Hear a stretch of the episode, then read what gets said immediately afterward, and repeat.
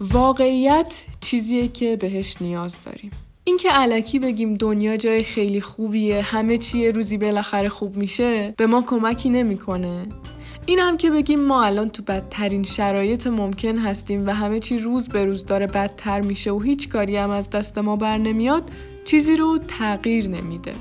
واقعیت اون چیزیه که همه ما بهش نیاز داریم. تا بتونیم برای زندگیمون، آینده مالیمون، مسائل کاریمون و هر مسئله مهم دیگه تصمیم گیری درست انجام بدیم. قبل از اینکه وارد بحث بشیم یه چیزی رو بگم. اینکه انقدر هر دفعه میایم روی مفهوم تصمیم گیری و چیزایی که روش تاثیر دارن و راههایی که می‌تونیم تصمیم گیری درستی داشته باشیم حرف می‌زنیم علتش چیه؟ خب دلیلش اینه که مگه ما تو زندگی کاری غیر از تصمیم گیری هم انجام میدیم.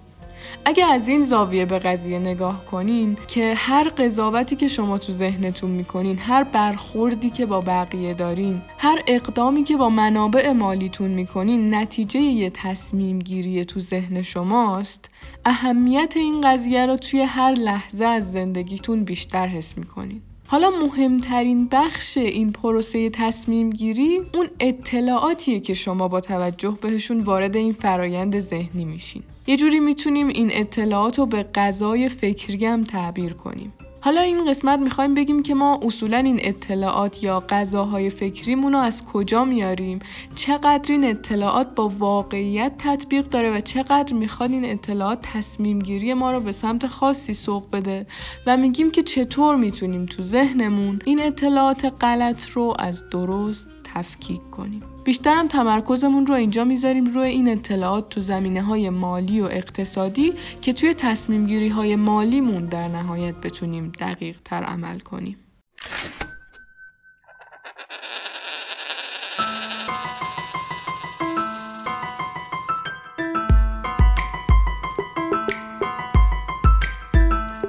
سلام من مریم سعیدی هستم و شما دارید به اپیزود دهم از پادکست کتاک گوش میدین. اکوتاک کاری از تیم آموزین مرکز آموزش کارگزاری فارابیه و هر هفته از طریق پلتفرم های پادکست منتشر میشه. ما تو این سری از پادکست ها می‌خوایم یه سری اطلاعات مالی بهتون بدیم که کمک می‌کنه تصمیمات اقتصادی بهتری بگیرید.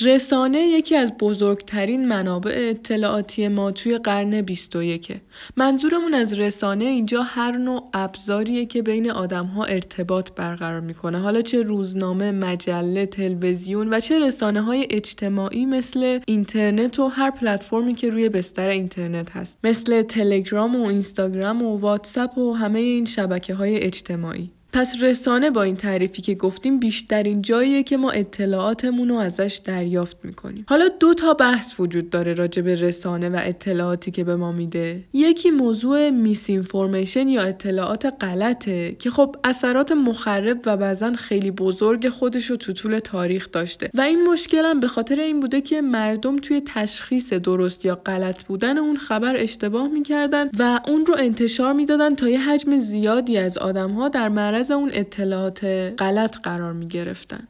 توی زمینه های مالی تشخیص درست یا غلط بودن یه خبری یه سری دانش پایه‌ای توی این زمینه نیاز داره یعنی کسایی که دانش کمتری توی این زمینه ها دارن طبیعتا بیشتر در معرض باور کردن و نشر دادن این اخبار فیک هستن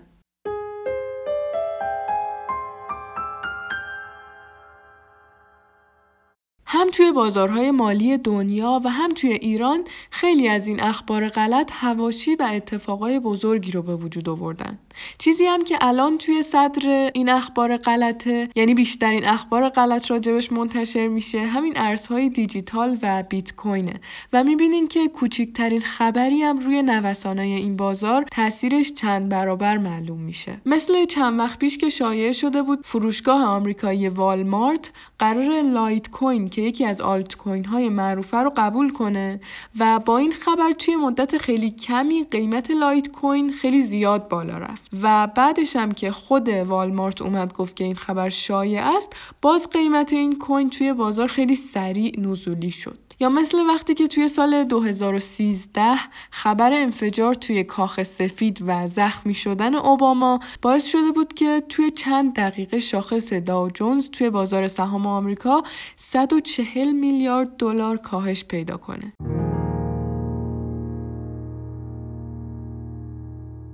این خبر رو هکرهای اهل سوریه که توییتر اسوسییتد پرس رو هک کرده بودن منتشر کردن با هدف به هم ریختن جو جامعه ولی اثر این خبر خیلی بیشتر شد و روی اقتصاد این جامعه هم تاثیر زیادی گذاشت.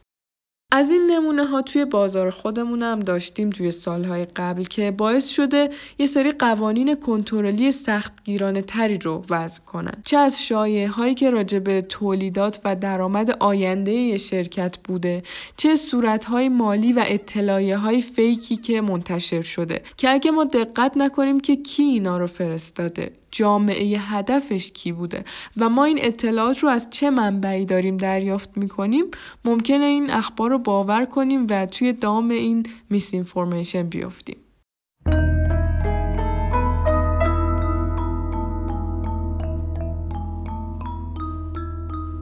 غیر از اخبار غلط یه بخش دیگه قضیه اینه که اتفاقا اخبار ممکنه درست باشه ولی یه جوری گفتشه که ما رو به اشتباه بندازه. توی کتاب Factfulness یا واقعیت که نوشته آقای هانس روسلینگ یه پزشک و آماردان و استاد دانشگاه سوئدیه میاد ده تا instinct یا غریزه یا در واقع فرایند ناخودآگاهی که تو ذهن ما انجام میشه رو معرفی می‌کنه که باعث میشه ما خیلی وقتا واقعیت اون چیزی رو که هست رو نبینیم. و کلا ایده اصلی این کتاب اینه که دنیا خیلی بهتر از اون چیزیه که ما فکر می‌کنیم. و اینکه ما برای هر تصمیم گیری و قضاوتی تو ذهنمون باید fact داشته باشیم و بر اساس آمار این تصمیم گیری و قضاوت رو انجام بدیم. حالا ما اینجا تو این قسمت دو تا از این غریزه ها رو که توی تصمیم گیری مالیمون بیشتر تاثیر داره رو می‌خوایم بگیم. یکی از این غریزه ها size instinct یا غریزه اندازه است که یعنی مردم تمایل دارن چیزها رو بزرگتر از اندازه واقعیشون ببینن. خیلی از اتفاقات رو مهمتر از اون چیزی که هست برداشت کنن. بعد میگه خب کار یه ژورنالیست هم دقیقا همینه که بیاد مسائل رو مهمتر از اون چیزی که هست جلوه بده که مخاطب رو جلب خودش کنه. بعد از اون اشاره می‌کنه که راهکاری که شما رو در برابر این رسانه به واقعیت میرسونه اینه که وقتی یه عددی می‌بینین که به نظرتون خیلی تاثیرگذار و عجیب میاد بیاین اون رو با یه عدد دیگه مقایسه کنید.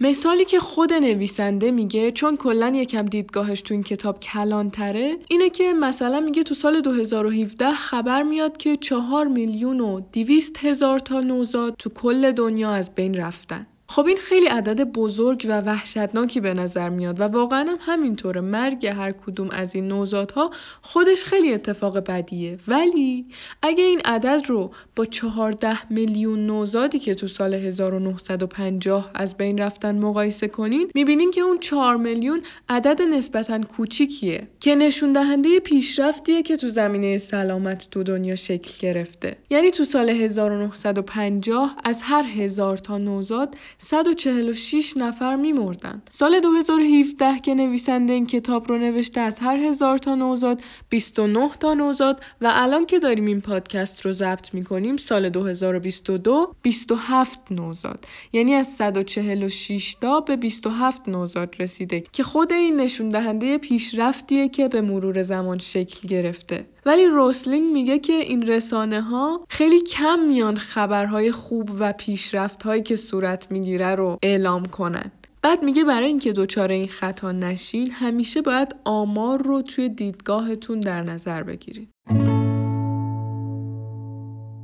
غریزه بعدی غریزه منفیگرایی یا نگتیویتی اینستینکته که میگه ما چیزهای منفی مثلا اخبار منفی بیشتر نظرمون رو جلب می‌کنه و بیشتر یادمون میمونه.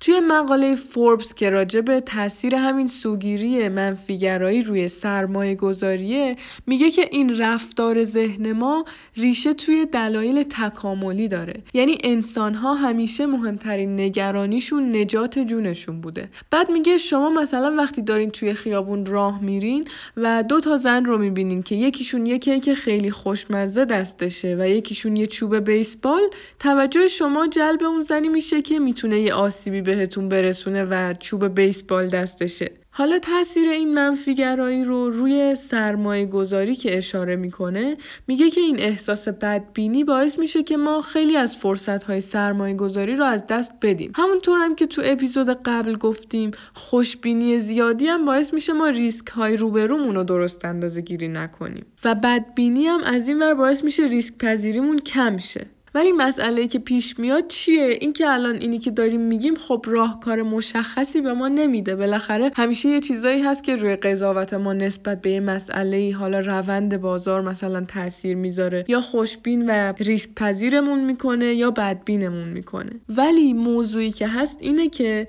وقتی میگیم ریسک پذیری منظورمون از ریسک همینجوری بی حساب و کتاب عمل کردن نیست و یه تعریف مشخصی داره. قابل اندازه‌گیریه.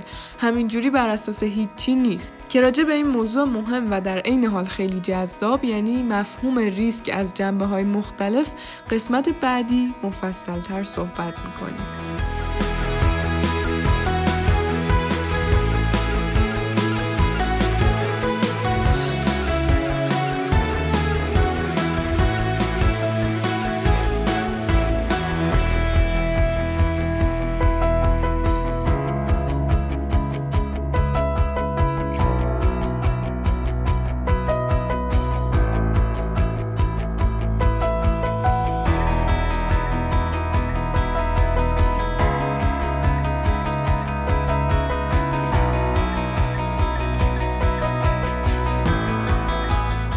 قسمت راجع واقعیت و راه های شناسایی اون تو دنیایی که از اخبار و اطلاعات نادرست پر شده حرف زدیم. گفتیم که رسانه مهمترین منبع اطلاعاتی ماه که هم از طریق میس اینفورمیشن یا اخبار نادرست و هم از طریق نحوه بیان اون اخبار ممکنه ما رو به اشتباه بندازه و توی قضاوت ما نسبت به اطرافمون تاثیر بذاره. دو تا از فرایندهای غریزی ذهنمون که باعث می‌شد ما رو به اشتباه بندازه و قضاوت ما رو از مسائل تحت تاثیر قرار بده رو گفتیم و اشاره کردیم که رسانه ها این سوگیری ها رو توی ذهن ما تشدید می‌کنن. اولین غریزه ذهنی غریزه اندازه یا size instinct بود که می‌گفت مردم مسائل رو خیلی وقتها بزرگتر و مهمتر از چیزی که واقعا هست می‌بینن. دومیش غریزه منفی‌گرایی بود که باعث می‌شد ما توی ذهنمون وزن بیشتری به اخبار منفی بدیم و در نهایت ریسک پذیری ما کمتر بشه که در نتیجه نتونیم از فرصت های پیش رومون استفاده کنیم.